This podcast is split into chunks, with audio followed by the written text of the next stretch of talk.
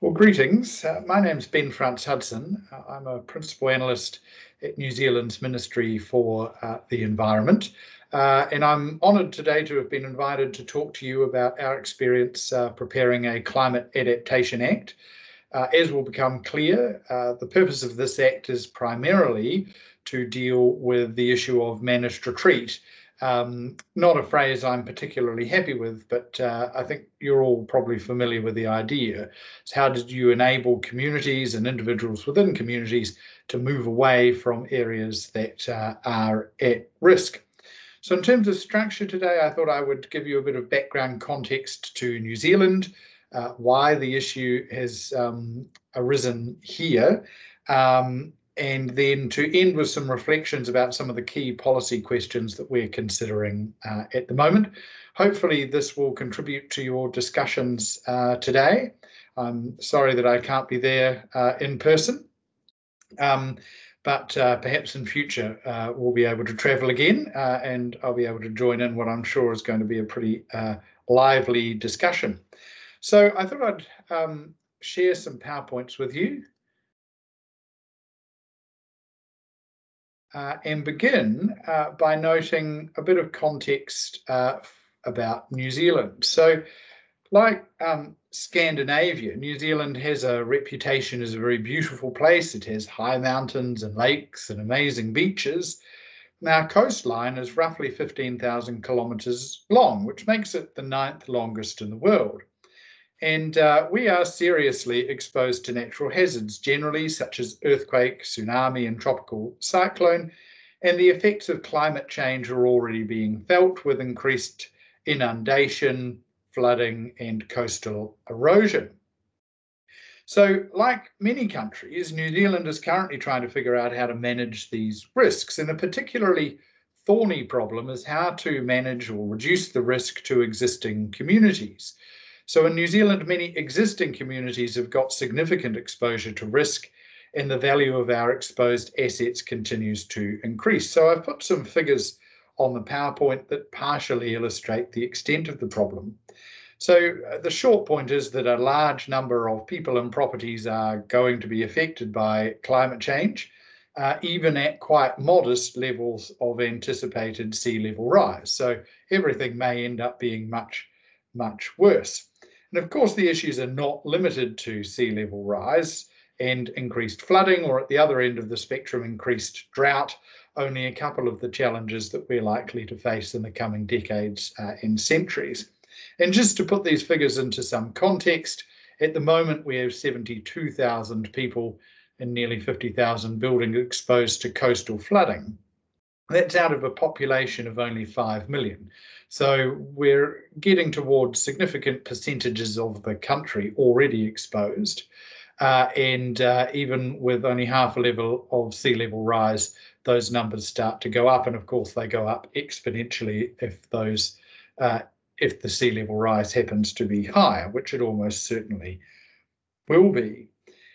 The other problem we have is that our the nature of our country is that we are two relatively small islands surrounded by the Pacific Ocean. And so no one uh, anywhere in the country is really able to ignore the impacts that climate change is already having and, and will uh, in future. So this on the PowerPoint is an area near where I live. This is uh, Dunedin, uh, is, uh, which is at the south of the South Island of New Zealand. And uh, we're looking out here towards an area which is known as South Dunedin uh, and sandwiched between the harbour and the Pacific Ocean, which you can see in the background, is an area of about 2,700 homes and businesses, all of which are built on what was once low-lying coastal wetland, and the water table is already very close to the surface. So how to reduce the risk to these uh, homes is a major issue in my community and there are no easy answers. So there's no engineering solution that will solve the problem in my hometown. And so we're going to have to look to other opportunities to respond to the challenges that we are going to face. And over the last few years, New Zealand has seen an increased awareness of these challenges through both academic led uh, research and government led initiatives. So several reports have considered the risks for the country associated with climate change and the opportunities for adaptation. So in 2017, the government appointed a climate change adaptation technical working group, uh, and it made a number of recommendations about measures that could be used to incentivise and guide adaptation, including in relation to managed retreat. And in 2020, we had a national climate change risk assessment. This identified 43 significant risks across five domains, which re uh, required urgent action. For the question of managed retreat, the most relevant of these reports is the report of the Resource Management Review Panel, which actually recommended the creation of a new Adaptation Act, primarily to deal with managed retreat.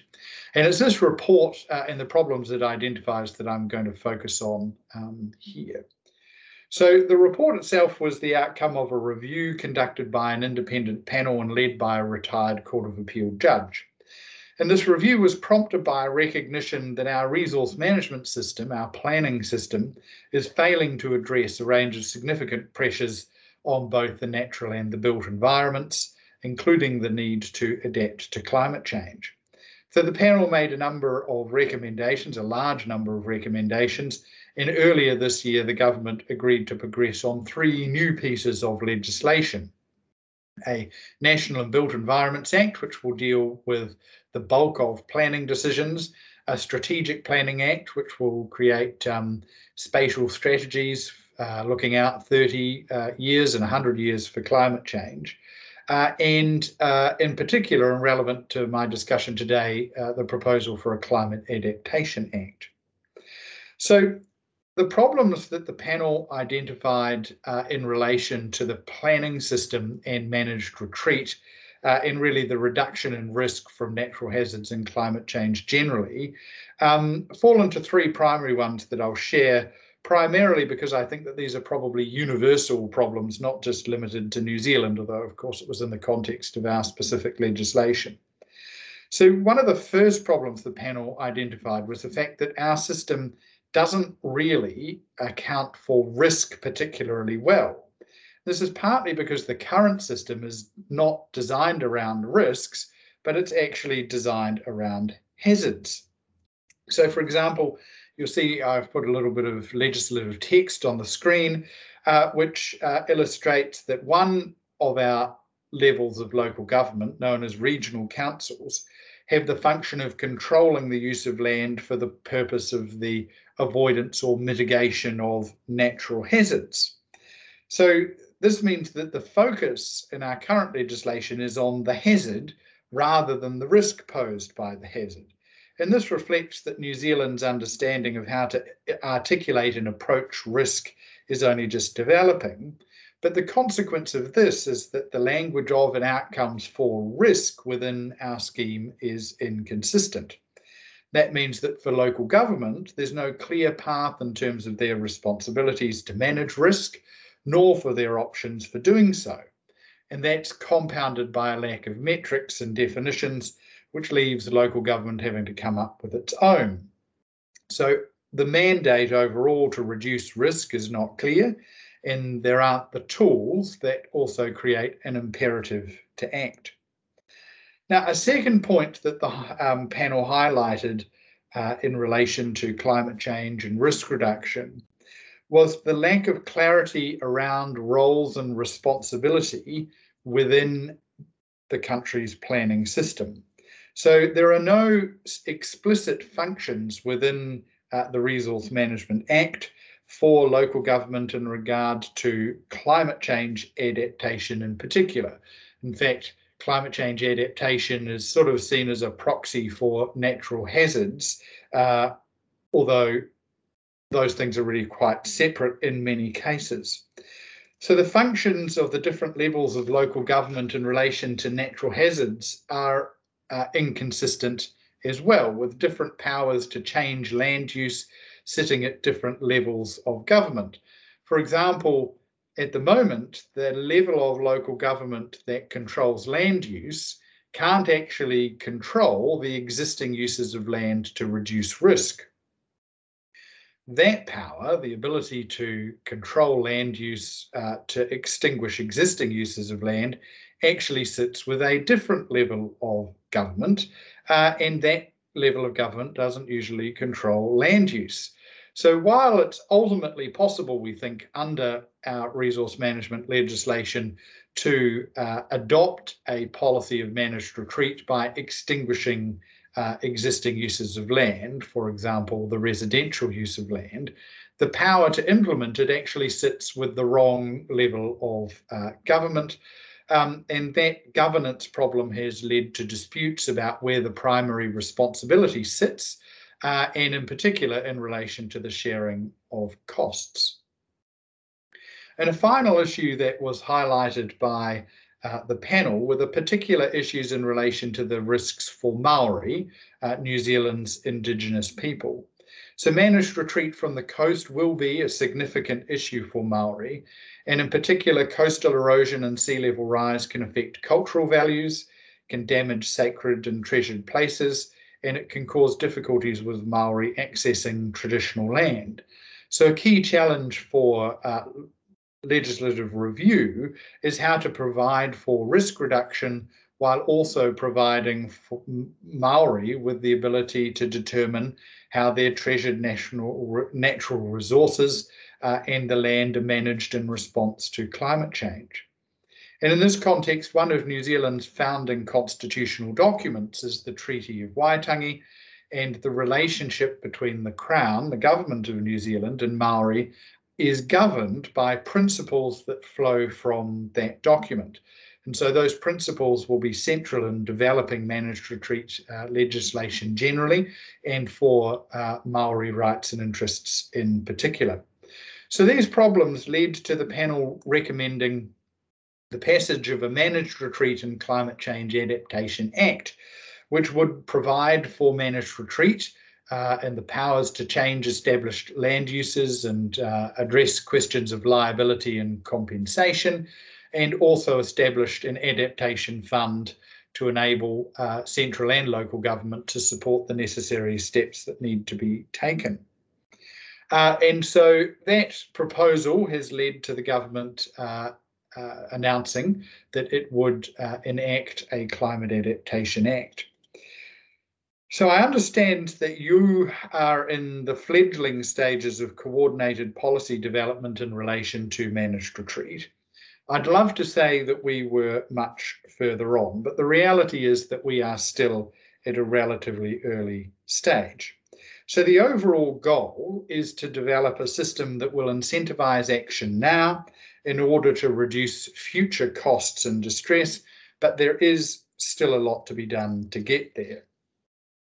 That said, I thought that I would end this uh, fairly short introduction to what we're doing in New Zealand by sharing what we see as the key strategic decisions that need to be taken in order to set the direction of travel for a final product.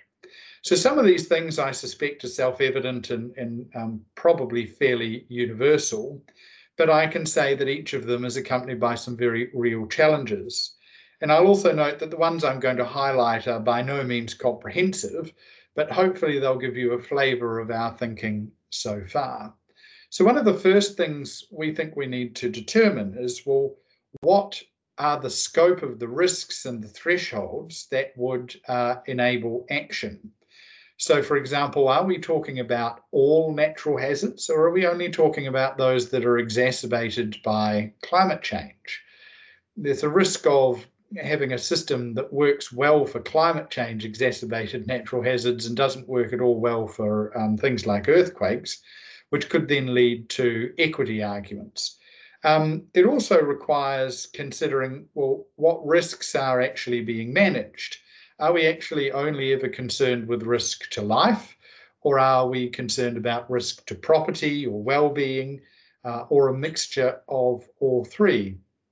does government owned infrastructure get different treatment from private owned uh, assets? So all of these are questions that we have to develop policy for and get decisions from ministers. Related to this, of course, is well, where would the decision making for managed retreat actually sit? Uh, is it possible to situate managed retreat decision making within business's usual planning procedures? For example, the reduction of risk uh, that does not require a managed retreat could very happily happen within normal planning procedures. Do you separate out managed retreat um, as a sort of uh, unique case, or does it actually exist at the end of a continuum over time for risk reduction? Moreover, while some instances of managed retreat are likely to be within the capacity of local government, there will be some uh, where the scope of what is required to be done is so big that it probably requires central government to take the lead. And in between, there's likely to be lots of decisions where local government could make the decision but needs significant support from government in order to do so. Uh, consistency of data and information across the country is one example uh, of where uh, the government may well have a central role. And of course, there are further questions about how such things are implemented and, and by whom.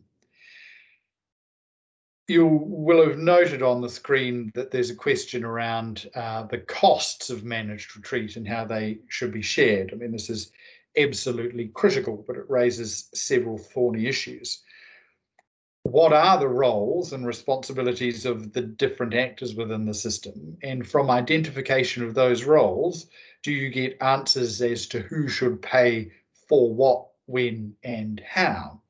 Uh, what level of coercion is appropriate in the context of managed retreat is another question, and that raises further questions about compensation or not. Uh, it raises questions about the acquisition of land and whether you might not compensate people for the acquisition of their land, but you would assist them to relocate somewhere else. And sitting behind these is the very real risk of creating a system with a number of perverse incentives, such as the risk of moral hazard, the idea that people won't take steps to protect themselves now because they anticipate any that there will be help in the future when things start to get uh, really bad. As I touched on before, there are key questions about how the government will work with Maori as partners under the Treaty of Waitangi uh, and how aspects of the Maori worldview and the deep relationship of Maori to the land can be incorporated into any system for managed retreat. And finally, there are practical questions about how you would actually effect a decision to retreat. Is it enough to simply extinguish the existing use of land? Or does there need to be some transfer of ownership um, in order to implement a retreat? And related to that is the question of how the land which has been retreated from will be managed into the future. Can it be put to other productive uses? Should it be left uh, as national reserve? Um, there are lots of things that need to be worked through there, including ultimately who's going to be responsible for remediating that land and could you use that land, particularly when it's on the coast, for uh, other adaptive mechanisms uh, and uh, even mitigation mechanisms in terms of carbon uh, storage. So that's a very quick whistle stop through where we've we've got to. As you can see, there's a lot to think about. And managed retreat, I don't think, can be easily separated out from more general questions about resource use, planning law, what is our response to climate change and other social challenges generally. So I hope that this short introduction has given you something to think about, and I'm sorry I'm not there to participate in what I'm sure will be a lively discussion. I also hope in the fullness of time that I'll be able to visit and tell you what we have done and the lessons that we have learned. Until then, I learn. Uh, I look forward to learning more about what you're doing, and I'd be very interested to hear uh, or read anything that you think might be useful to our policy development.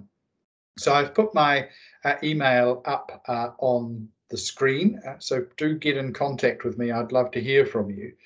I think that the challenges that we're facing in New Zealand are the same challenges that you're likely to face and that other areas of the world are going to um, face as well. And I think the more we can learn from one another, uh, the better the outcomes uh, will be. Uh, and on that note, uh, farewell.